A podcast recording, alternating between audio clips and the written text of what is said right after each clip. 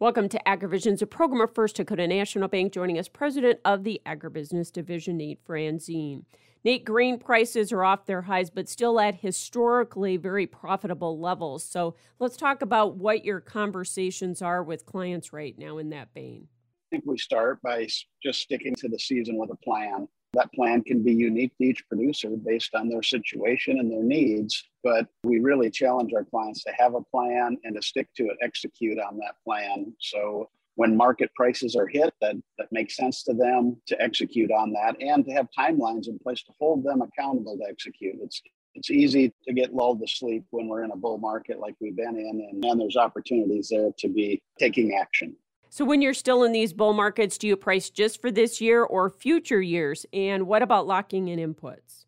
It's a great question, Michelle. And I would say this year in particular, we're challenging our clients and having lots of conversations with our clients about pricing next year already. Now, obviously, not 100% of production, but some level of production. And where that conversation normally starts is uh, we're all worried about input costs next year and expecting higher than normal input costs. And so, uh, as producers are going out trying to manage that expense side of the equation for next year and lock in products so they know they can get what they need, we're challenging them at the same time to make sure they're looking at the revenue side as well. So, we are seeing our clients go out and lock in some of their input prices where they can get things uh, spoken for.